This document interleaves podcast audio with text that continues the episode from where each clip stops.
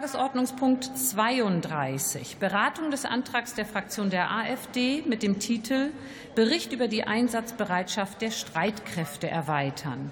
Für die Aussprache ist eine Dauer von 39 Minuten vereinbart. Wenn Sie bitte zügig Ihre Plätze einnehmen würden, beziehungsweise diese auch freigeben, damit wir beginnen können.